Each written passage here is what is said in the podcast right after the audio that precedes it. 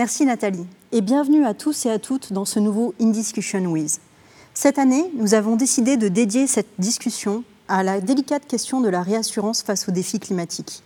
Un vaste sujet d'une importance capitale, car le changement climatique est partout et nous ne pouvons plus l'ignorer. L'actualité nous le rappelle sans cesse, et l'été 2022 ne nous a rien épargné. Canicules, inondations, sécheresses et plus récemment tempêtes. Les derniers rapports du groupe d'experts intergouvernemental sur l'évolution du climat montrent que le dérèglement s'intensifie partout dans toutes les régions du monde à des niveaux sans précédent. Au moment où nous tournons ce In Discussion With, se tient la COP27, la 27e conférence de l'ONU sur le climat. Elle rassemble quelques 110 dirigeants pour deux semaines au chevet d'une planète malade. Le changement climatique est désormais l'un des plus grands risques auxquels notre économie mondiale et notre société sont confrontées. Pour la première fois, le financement des dégâts climatiques figure même à l'agenda de cette conférence. Selon une estimation de Swiss les pertes économiques liées aux catastrophes naturelles s'élèvent à 72 milliards de dollars au premier semestre 2022. La facture atteint même 38 milliards de dollars pour les assureurs. À Luxembourg, les tempêtes et inondations des trois dernières années ont coûté à elles seules 230 millions d'euros. Ces chiffres donnent le tournis, il y a urgence et les assureurs et réassureurs ont un rôle important à jouer. Alors quels défis les assureurs et les réassureurs vont devoir relever pour répondre à cette urgence climatique? Quelles solutions sont envisagées? Pour répondre à ces questions, j'ai l'immense plaisir de recevoir Ivo Hux, General Manager à Luxembourg pour Swiss Re. Ivo, tu as presque 30 ans d'expérience dans le secteur de l'assurance, de la réassurance et tu as fait toute ta carrière à Swiss Re. Peux-tu, s'il te plaît, te présenter en quelques mots à nos spectateurs? Bonjour Léa.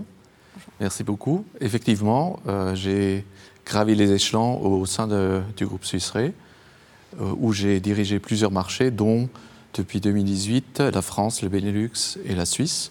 Et depuis 2018, je suis dirigeant agréé ou General Manager, Country President au Luxembourg. Merci Ivo. Les chiffres que nous avons évoqués à l'instant ont de quoi nous inquiéter. Qu'est-ce qui est nouveau et qui doit, selon toi, être pris en compte pour 2023 Qu'est-ce qui a changé ces dernières années pour notre industrie? Effectivement, quand on regarde les chiffres, on se rend compte que l'impact des sinistres climatiques a augmenté dans notre résultat et euh, est devenu beaucoup plus grave. Seulement, euh, tu as mentionné la, première moitié de cette année, nous avons vu jusqu'à maintenant, en 2022, euh, des, sinistres incroyablement lourds comme en Australie les inondations, même chose pour l'Afrique du Sud ou pour le Pakistan. On a vu en Europe des feux de forêt suivis euh, ou euh, engendrés par euh, une sécheresse grave et tout récemment un ouragan en Floride. Donc effectivement, c'est devenu une charge beaucoup plus importante que dans le passé. Alors qu'est-ce qu'on observe? On observe une fréquence plus importante de sinistres, où la diversification qu'on avait dans le passé au niveau global sur une base annuelle joue moins que dans le passé on a aussi une intensité, donc une euh, sévérité euh, des dégâts qui augmente. Prenons l'exemple des grêles en France au mois de juin, avec des grelons d'une taille inouïe qu'on n'a jamais vu dans le passé. Et euh, tout ça combiné avec une situation économique qui se reflète d'abord dans un contexte inflationniste en ce qui concerne le coûts de réparation une fois les dégâts subis, et en même temps, on a aussi une inflation, ce qu'on appelle sociale. Euh, donc, euh, dans certains, euh, certaines juridictions, comme par exemple la Floride, où c'est très litigieux et donc la jurisprudence est coûteuse pour l'indemnisation. D'accord. Et quand on parle de, de, de, ces défis climatiques, on parle beaucoup de déficit de protection et aussi de périls secondaires. Et en, fait, ce que je voulais voir avec toi, c'est déjà qu'est-ce qu'on appelle un déficit de protection Si tu peux euh, nous en parler euh, en quelques mots. Euh, tu as mentionné au début des chiffres, les 72 milliards de dégâts et les 38 milliards d'assurance payée. La différence, les 24 milliards, c'est justement ce qu'on appelle un écart de protection, un déficit de protection. C'est des sinistres non assurés et donc il y a personne ou quelqu'un d'autre qui doit payer que l'assureur. Et c'est dommage parce que ça euh, euh, insinue euh, un problème économique pour certains acteurs. Ce n'est pas un problème du tiers-monde. Tu prends le Luxembourg avec les inondations l'année dernière. tu peux avoir un effet où une maison était assurée, une autre n'était pas assurée contre l'inondation.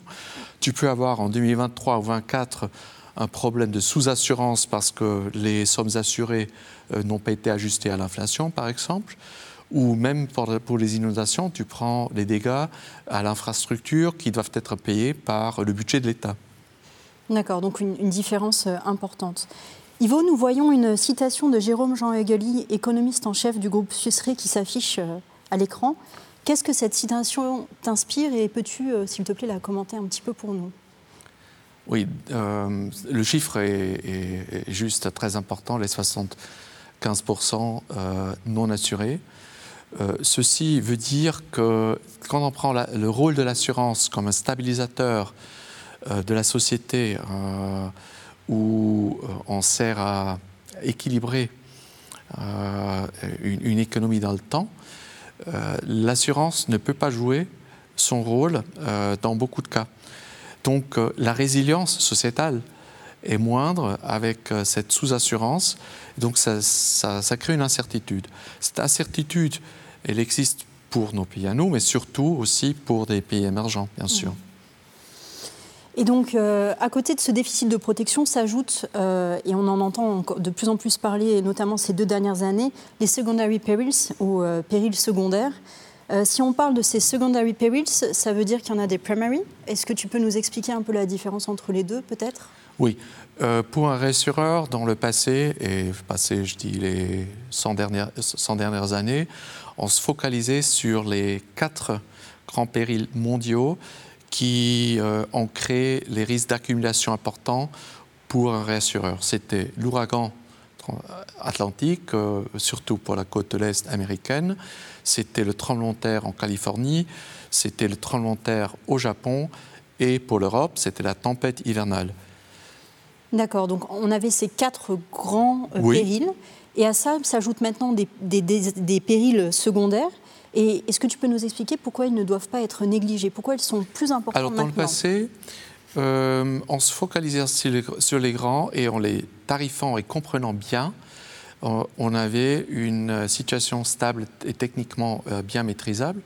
Entre-temps, comme je, on, vient de découvrir dans la première partie de cette discussion, euh, les effets d'autres périls que les quatre que je viens de mentionner sur le bilan d'un rassureur ou d'un assureur sont devenus beaucoup plus importants.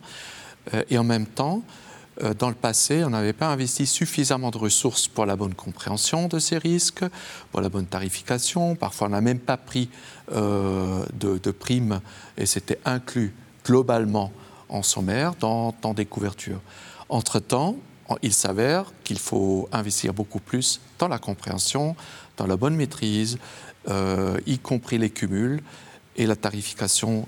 donc, il y a un vrai besoin euh, collectif, je dirais, d'une meilleure compréhension, y compris euh, de collecte de données pour accompagner ce mouvement vers euh, une couverture adéquate, appropriée et, techniquement durable sur ces périls secondaires. D'accord. Donc, comme on vient de le voir, en fait, on a des événements climatiques qui sont de plus en plus nombreux, avec une intensité et un coût final qui, qui augmente, qui dépasse tout ce qu'on avait pu voir. En tant qu'industrie d'assurance et de réassurance, comment abordez-vous ce, vaste sujet et avez-vous des solutions? Je pense que le spectre des actions est assez large. Je commencerai par la prévention. Euh, tout d'abord, il faut éviter un sinistre, un dégât. Après, on peut l'accompagner. Et là-dedans, il y a un travail avec les autorités publiques. On parle de codes de construction pour le tremblement de terre, on parle de zones inondables à définir et des cartographies hydrologiques à mettre à jour pour les autorités publiques.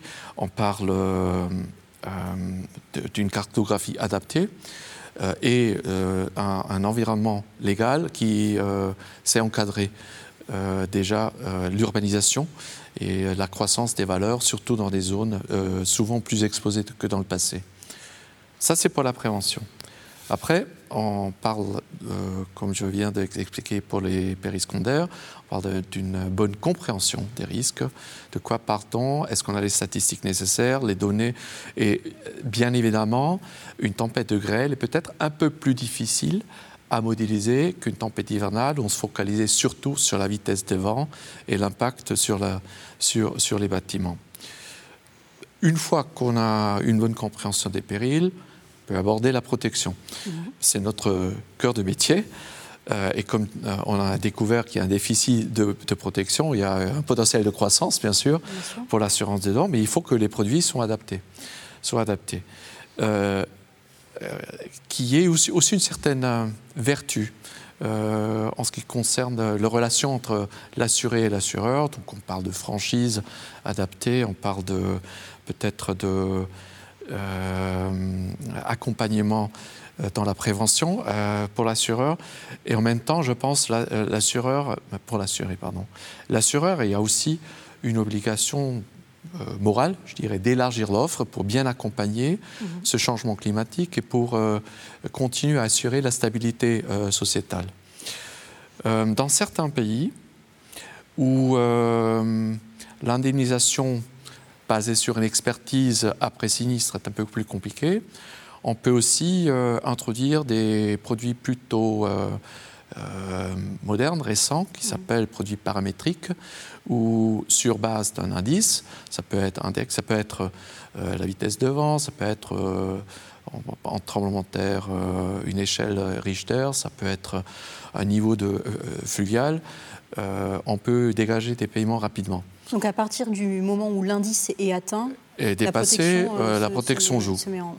Et elle est prédéfinie, les paiements sont prédéfinis et on n'a pas besoin euh, d'abord euh, d'un expert sur le terrain. Mmh. ça se fait aussi dans le contexte de protection du gouvernement qui ont besoin des premiers fonds en, urgence après événement, juste pour organiser le déblaiement, euh, la première aide, etc. Et c'est des fonds qui sont immédiatement disponibles. Ça se fait surtout dans des pitières où euh, c'est des programmes parfois sponsorisés aussi avec euh, la Banque mondiale, par exemple. Donc prévention, compréhension des risques, protection, donc ces trois éléments qui auront forcément un impact positif. Hein. Et j'ai lu que ces solutions ont déjà été mises en place, notamment chez vous au sein de Suisse mmh. Tu m'as parlé également de deux autres pistes euh, pour lesquelles en fait des discussions sont, encore en cours et parce qu'en fait ça demande aussi euh, des discussions avec d'autres parties prenantes. Et peux-tu nous en dire un peu plus sur, euh, sur ces éléments? Ben, Je pense qu'il y a deux acteurs qu'on a oubliés dans la discussion jusqu'à maintenant qui sont importants aussi dans l'accompagnement. un acteur, c'est le régulateur. Et le régulateur vient de prendre conscience aussi de l'importance de, défis climatiques, bien sûr aussi un accompagnement euh, de l'évolution politique avec une volonté euh, de, limiter euh, le changement climatique. Et c'est d'une certaine manière aussi vertueux.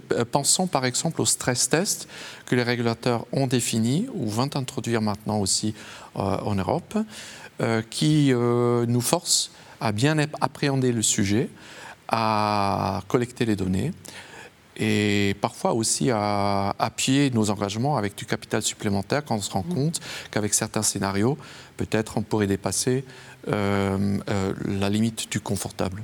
Ça, c'est un des acteurs. L'autre acteur, euh, je pense aux autorités publiques dans, le sens large. je pense qu'on a une, obligation de, de, réfléchir à une extension de l'assurabilité dans, le, dans, dans, le futur. Euh, nous parlions de, des inondations au Luxembourg. Euh, ou dans certains autres pays, par exemple, ce péril est euh, obligatoirement assurable. mais ça demande souvent une action concertée entre les autorités qui définissent un cadre et le marché privé. Parfois, on recourt aussi à une étape de collaboration entre les deux, en créant un pool, par exemple, ou en, en associant euh, par exemple en France, euh, l'État euh, comme, je dirais, réassureur de dernier ressort si jamais les, capacités de marché sont exploitées. Merci beaucoup, euh, Ivo. Et au-delà de ces éléments de réflexion, tu me confies en préparant ce In Discussion With que certains réassureurs, dont Swiss Re, vont déjà plus loin dans leur démarche et considèrent que leur politique d'investissement et ou de souscription doivent également être adaptées euh, pour avoir un réel impact. Concrètement, comment est-ce que ça se traduit? Oui, je pense qu'il y a un engagement moral euh, qu'on va prendre. Et ce n'est pas juste euh, les rassureurs d'ailleurs qui ont commencé, aussi les assureurs. Et trois pistes.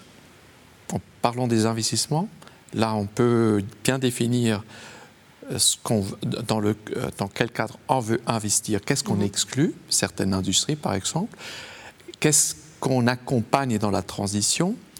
Et où est-ce qu'on se focalise? On peut aussi investir délibérément euh, sur des nouvelles formes d'énergie, euh, par exemple dans, les éoliennes, euh, pour accompagner cette transition énergétique prévue par l'Union européenne.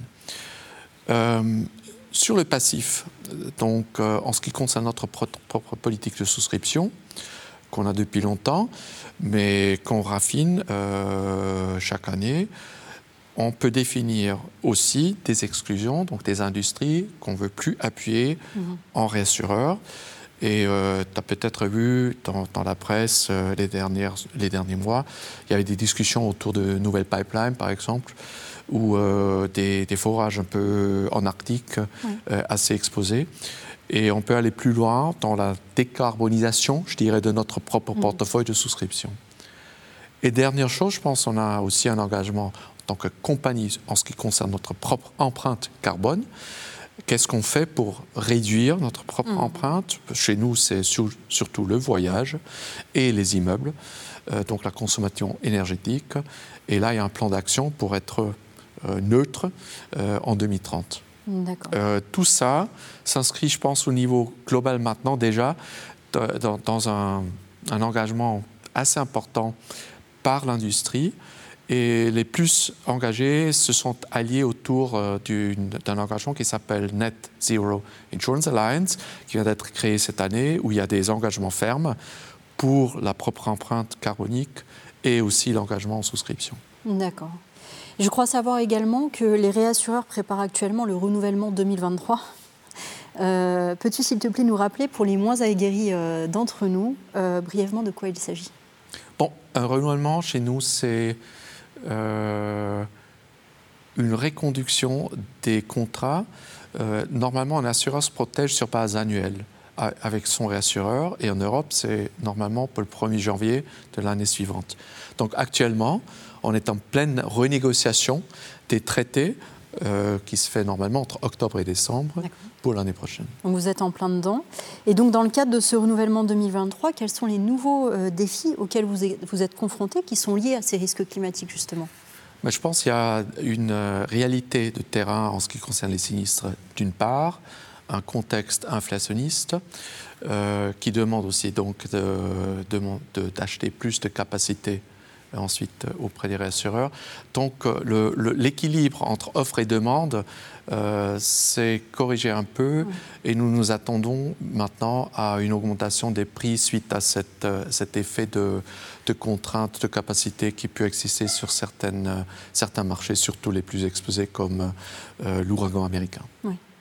Et en préparant ce Indiscussion With, j'ai lu beaucoup sur le sujet. Et j'ai eu euh, l'étrange impression, un peu d'une certaine résignation de certains acteurs. Euh, enfin, je ne vais pas dire que c'est un peu la fin du monde, mais euh, enfin, des fois, ça, ça donne un petit peu cette impression. J'avais envie de te demander, Ivo, si pour toi, il reste quand même un peu d'espoir. Bah, de l'espoir et de l'engagement. Je pense jamais plus qu'aujourd'hui, les acteurs étaient conscients de l'urgence et notre industrie en premier lieu. Et on s'y engage. Et on, se le doit pour nos investisseurs, pour nos enfants, euh, pour les jeunes générations qui veulent joindre notre industrie, qui attendent de nous qu'on continue à accomplir cette mission sociétale qu'on s'était donnée il y a 150, 200 ans. Comme nous l'avons vu, certaines pistes pour répondre à cette urgence climatique ne sont pas encore toutes tracées. Une chose est sûre, il y a une réelle nécessité pour les différents acteurs, euh, assureurs, réassureurs, États et particuliers, de travailler ensemble sur de véritables solutions pour aujourd'hui, mais également, comme tu le disais, pour les générations futures. L'urgence climatique ne va pas se régler individuellement, mais collectivement. Et chaque acteur doit faire sa part. Et nous pouvons être rassurés aujourd'hui. En tout cas, nous avons euh, la forte impression et la forte conviction que les assureurs et les réassureurs vont faire la leur. Merci Ivo pour avoir accepté notre invitation et pour avoir partagé ta vision et ton expérience en la matière. Sur une euh, touche finale, tu as récemment euh, annoncé ton départ de Luxembourg pour retourner en Suisse.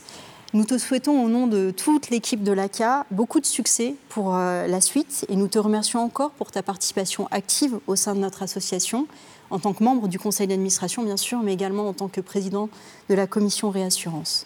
Merci à vous tous de nous avoir écoutés, merci à vous d'avoir participé à ce nouveau In Discussion With. Nathalie, la parole est à toi.